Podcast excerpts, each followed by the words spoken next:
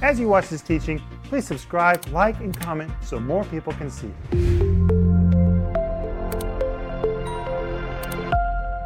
Welcome to Home Group. This is Rick Renner, and tonight I'm here with Denise Renner, Maxime, and Joel Renner. Welcome, guys, to Home Group. Thank you, Rick and Home Group. Welcome. We're so glad that you're with us. And we just want you to take in everything that we're learning about the rest of the story. Well, actually, Christmas. I, and I want them to get the download Oh. free.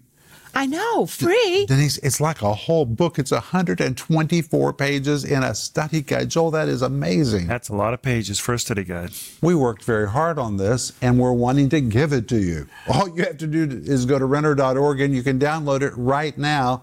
You can use it to read, to teach, to share. It is amazing and it comes with the whole series, which is 15 parts. You can get an audio or video. I highly recommend that you get it in some visual form because in the very beginning of every single program, I'm filming on location in Israel at where all of these amazing sites took place. It's worth the whole series just to see these locations. Well, and Rick, there's so much precious information that we're sharing that sometimes you can forget it. But if you if you download that study guide, then you'll have it, and and you'll be able to refresh your memory and think about it because really powerful things. And right now, we're also offering my book, Sparkling Gems number two, Sparkling Gems number one. I know you're thinking about what to get people for Christmas. I cannot imagine a, a better gift than Sparkling Gems. Denise, I see these books all over the world in pastors' offices, in the homes of families. So many people read Sparkling Gems. And when you first see it, it looks a little intimidating because of its size but you don't read the whole thing at once. It's a daily devotional. You just read a little piece every day, and it's very easy to do. It's called Sparkling Gems because it's filled with gems from the New Testament. By the time you get finished with this, you're going to feel like you've been to Bible school on a daily basis. Isn't it amazing? Oh, I love sparkling gems. I love sparkling. You know what I do when I get those books in my hands? what do you do? I open up my birthday. Ah, a lot of people go straight think for a their lot of people birthday. do that. Yes. A lot of people. Those are great books, wonderful books, and they're filled with stories, wonderful, relatable stories from your life, of course. And I think they're just wonderful, and they're a lot of fun. Thank you, Joel. Maxime? I'm excited to be here. I, I never thought of it going to my birthday. Oh, I do it every time. I'll, I'll do it. I'm happy to be here, and as I said, I already s- I already said it when I was growing up. And my parents never talked to me about Christmas. Teachers at school never talked to me about Christmas. So I'm I'm always hungry to hear and learn about Christmas. Maxime is from such a communist family that his grandmother taught, well, let's see, how do I say it? Her job was to Indoctrinate. Brainwash people. brainwash people that God was not true. And when she died, Maxime found her Bible. It's actually an anti-Bible. It's a Bible that was filled with all the re- with all the commentary from communists about why the Bible cannot be true. That's where Maxime was raised in a very anti-God family. Just didn't believe in it. Thought it was all nonsense. So the rest of the story about Christmas for you is really a revelation. Yes, sir. Maxime, did your grandmother die before you knew the Lord?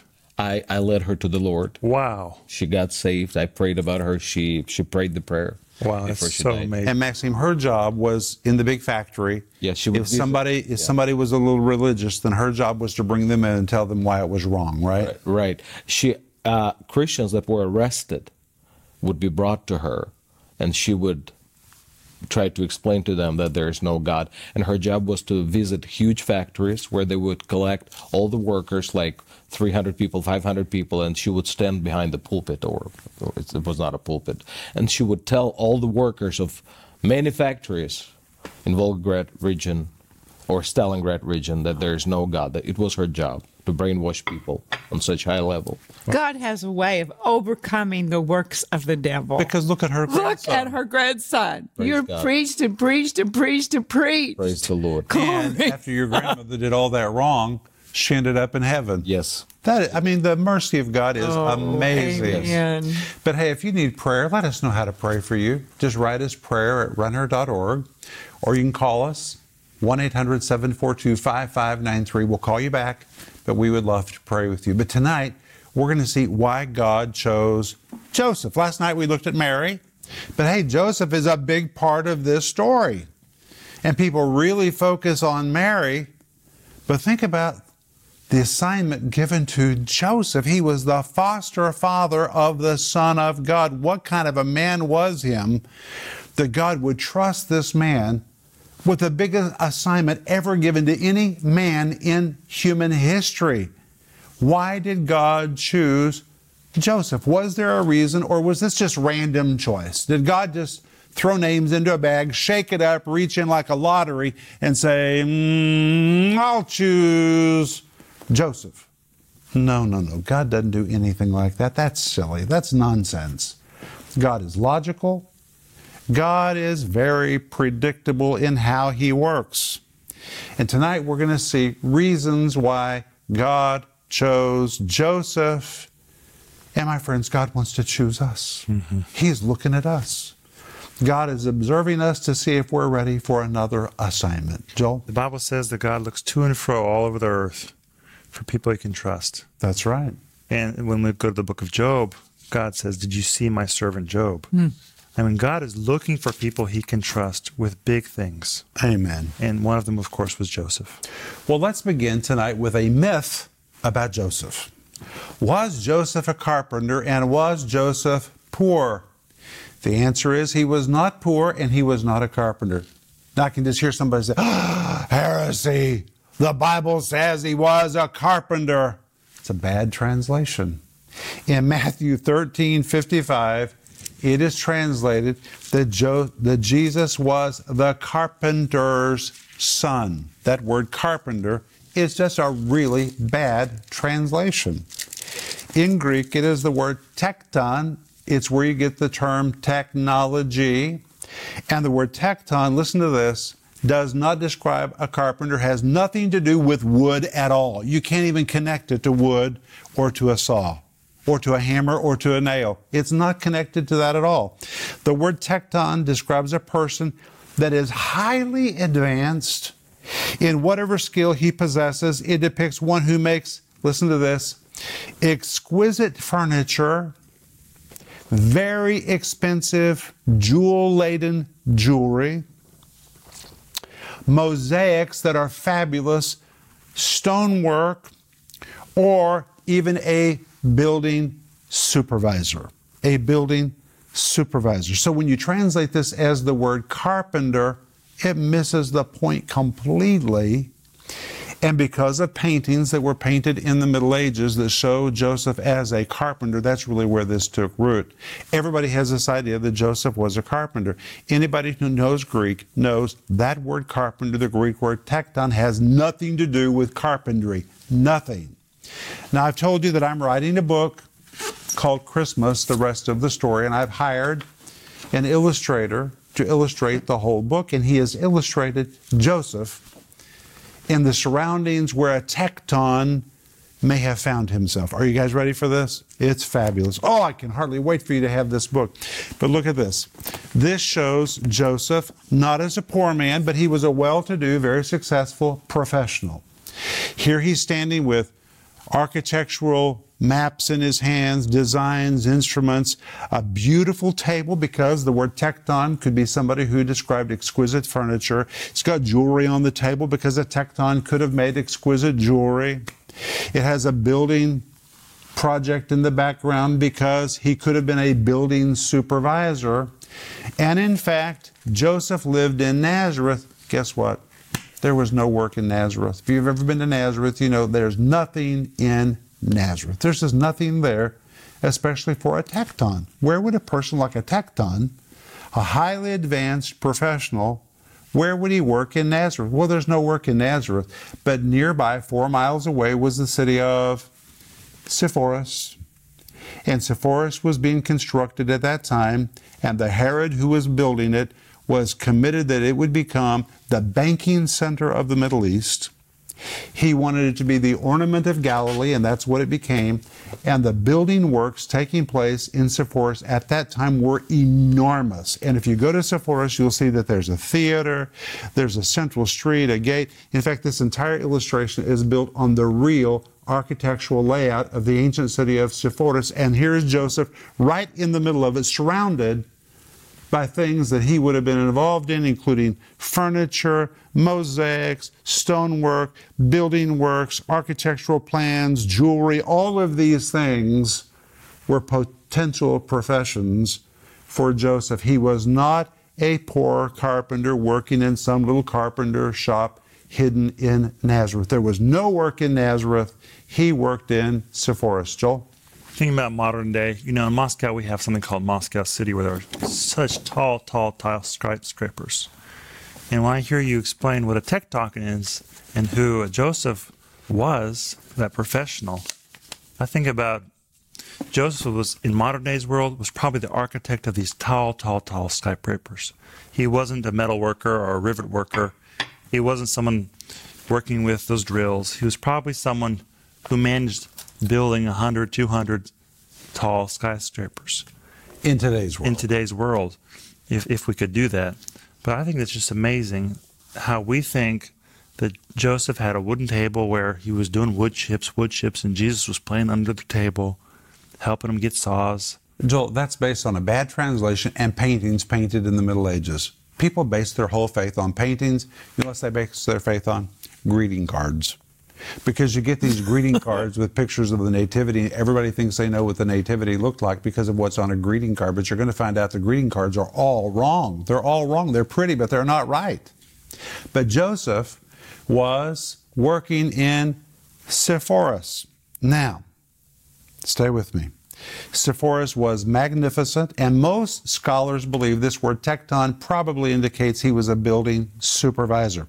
Well, you have to remember that Mary lived in Sepphoris with her parents. That's where she lived. Her father was the scroll scholar in one of the most luxurious synagogues in all of Israel, a center so ex- important that when Jerusalem fell in the year 70, all the spiritual education moved to the city of Sepphoris. The Sanhedrin moved to the city of Sepphoris. And it was Mary's father who really had laid the groundwork for all that spiritual education and ongoing learning in the city of Sepphoris. And it is most likely that Mary's parents saw this young man and said, Wow, he would be an amazing husband for our daughter. Committed to the Bible, attends synagogue, He's got a good future. He's a professional. He's making money. I mean, they must have saw Joseph and thought, wow, that would be ideal for our daughter. And of course, marriages were arranged at that time. But they laid their eyes on this Joseph. This was not some poor, unsophisticated failure. People who say, oh, God chose somebody poor and unsuccessful, that doesn't even agree with the way that God does things. I'm going to show you in the Bible, God does not choose failures to do something great. He looks for people that have proven themselves faithful, and then He gives them a bigger assignment. But let's go on. Now, Joseph was qualified to be entrusted with greater riches. Why? Well, in Luke 16 11, Jesus said, Okay, you guys ready? Here's the verse. God's predictable. Here it is. Jesus said, If therefore you've not been faithful in unrighteous mammon, who will commit to your trust the true riches? Which means God's not give you true riches unless He has seen that you've been faithful in lesser riches. And God entrusts great riches and great assignments to people whom He has been watching and whom He has found to be faithful in past assignments. That's why I say to you that God is very predictable and based on how God works and based on principles taught throughout the Bible, we know that Joseph had to have been a man that was faithful in his profession in how he handled money, how he handled responsibility, or God would have never chosen him for an upgraded assignment. Because you don't get the upgrade until God has seen you faithful at what you're already doing. And in the same way that God was watching Joseph, God's watching me. In fact, just this morning I was praying, asking God to expand our influence and help us take the teaching of the Bible to people all over the world. And the Holy Spirit spoke to me and said, Be faithful with what you're doing because what you're doing right now will either qualify you or disqualify you for the next phase. Hmm. God is watching us all the time to see if we're ready for a bigger assignment. And I have to ask, what does God see when He looks at you? It's a very important question. But what do we know about Joseph? Well, we know that he was a very merciful man. How do we know that? Because Matthew 1:18 says, Now the birth of Jesus Christ was on this wise, when as his mother Mary was espoused to Joseph before they came together. She was a child of the Holy Ghost. So they were in this one year engagement when they were training and preparing for marriage. They'd been legally engaged, and suddenly during this period when there's no sexual contact, Mary is found to be with child of the Holy Ghost before they've come together. There's been no sexual relationship whatsoever, and Mary shows up pregnant. Well, according to the law, Joseph could have broken it off legally. He could have embarrassed her. He could have humiliated her. He could have even required that she be stoned to death. But the Bible tells us in Matthew 1:19. Then Joseph, her husband, why does it say her husband? Because they were legally engaged. Being a just man, he was a good man, and not willing to make her a public example, was minded to put her away privately. In other words, he was such a merciful man, he did not want Mary to suffer humiliation and public embarrassment. He truly loved her and cared more about him than his own reputation.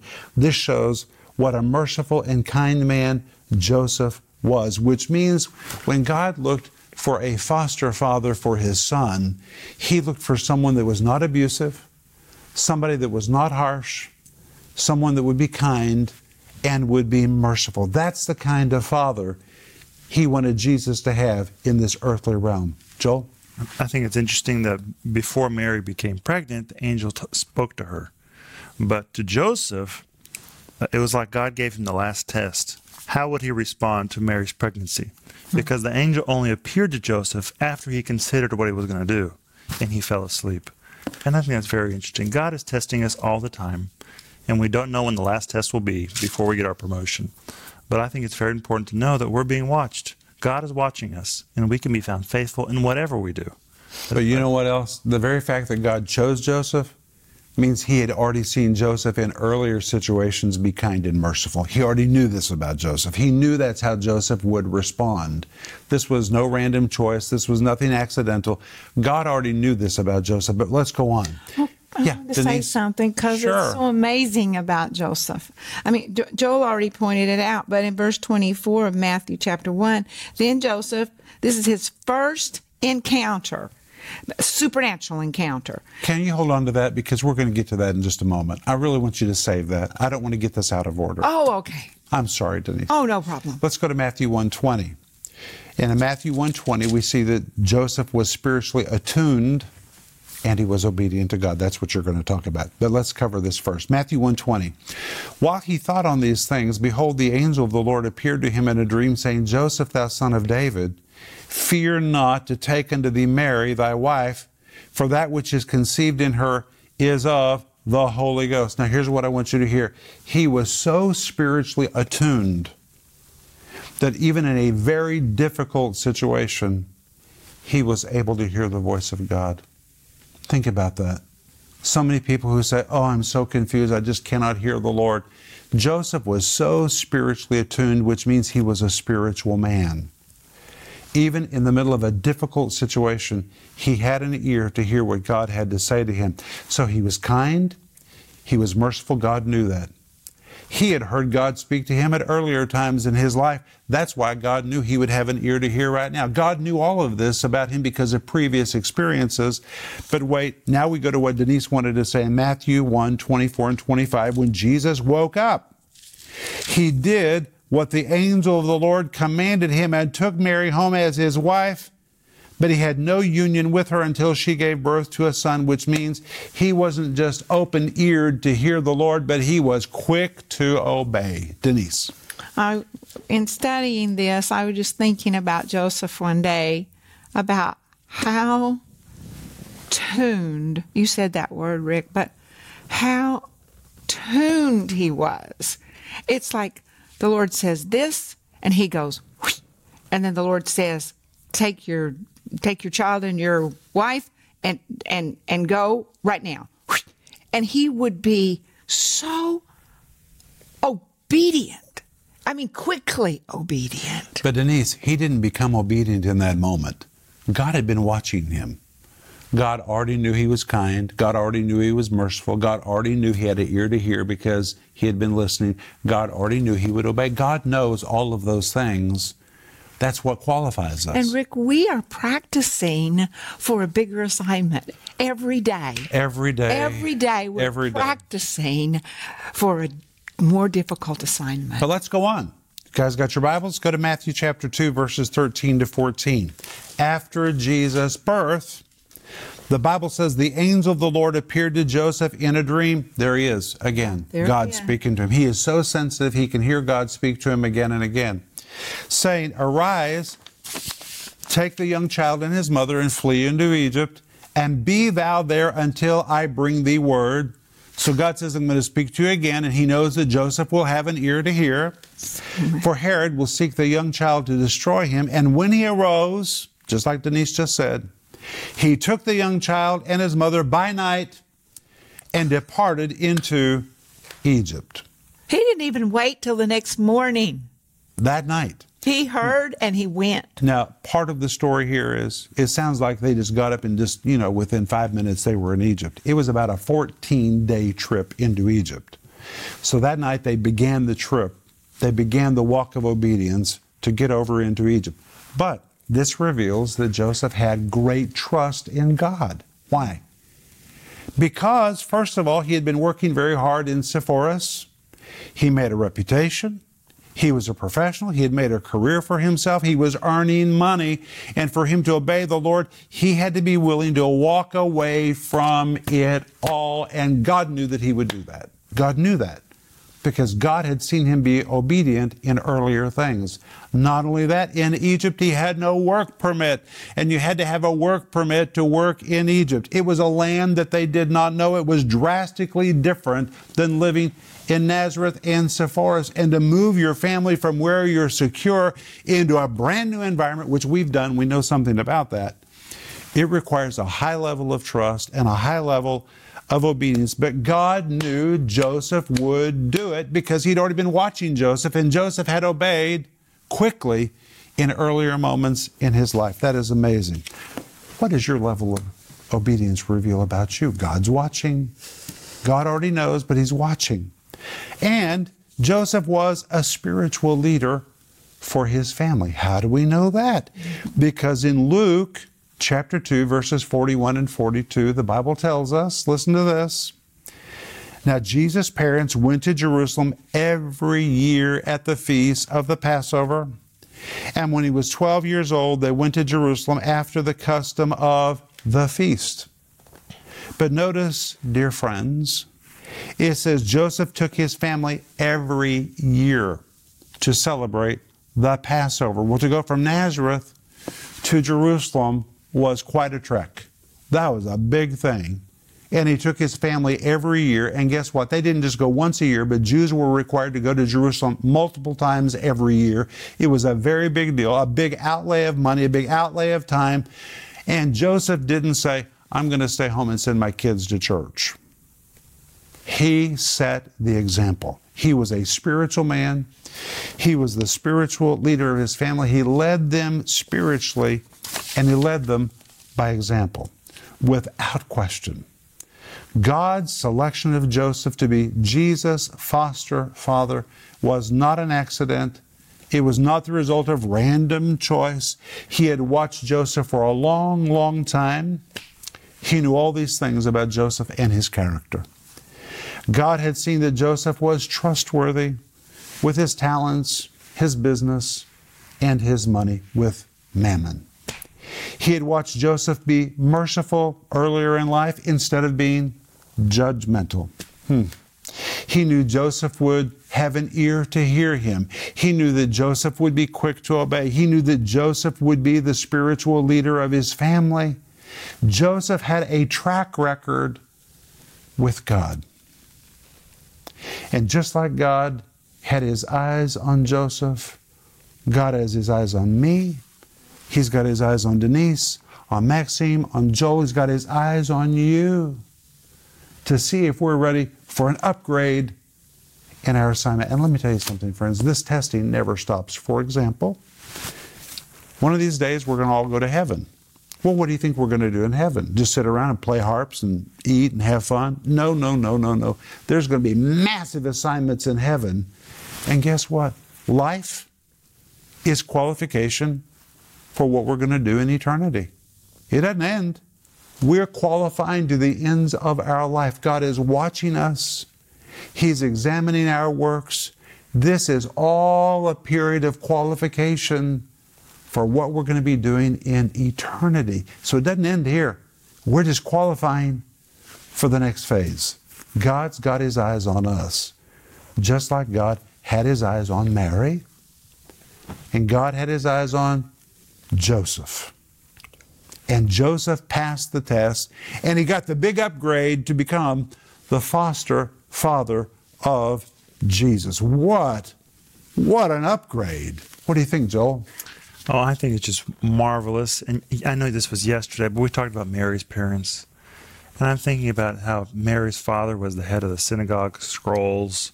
He's so studious. He taught Mary so many things. And when the Son of God came to earth, he, he found himself in the scriptures. And I'm sure that Jesus' grandfather probably taught him the scriptures That is so wonderful. and helped Jesus find himself because Jesus' birth was miraculous. And I'm absolutely certain that Mary's father, Jesus' grandfather, knew that what happened is no accident. And because he knew the scriptures. Jesus' grandfather knew the scriptures. He knew it, all of them. He knew the prophecies. He knew so much. And what happened to Mary when when she became pregnant with Jesus, I'm sure that Mary's father realized what, what was happening. I think he did. From from all the prophecies and all the studies that he had done, and he was probably just elated. Joel, I, his grandson the scriptures. So I like that so much because Mary and Joseph lived with Jesus in Nazareth, but Sepphoris was just four miles away. And Jesus was influenced by his grandparents. He would have gone to Sepphoris very often to see his grandparents. Denise, we're grandparents. If you're a grandparent, it means Jesus' grandparents had an opportunity, like Joel says, to influence him. So do we. We can influence our grandkids that God's chosen them to do something. We're out of time. Hey, sleep well. Remember, if you need prayer, write to us, prayer at renner.org, or call us 1 800 742 5593. Be sure to order the whole series and get your free download, Christmas, the rest of the story, and we'll see you tomorrow night. Bye bye. If you enjoyed this teaching, please subscribe, like, and comment so more people can see it.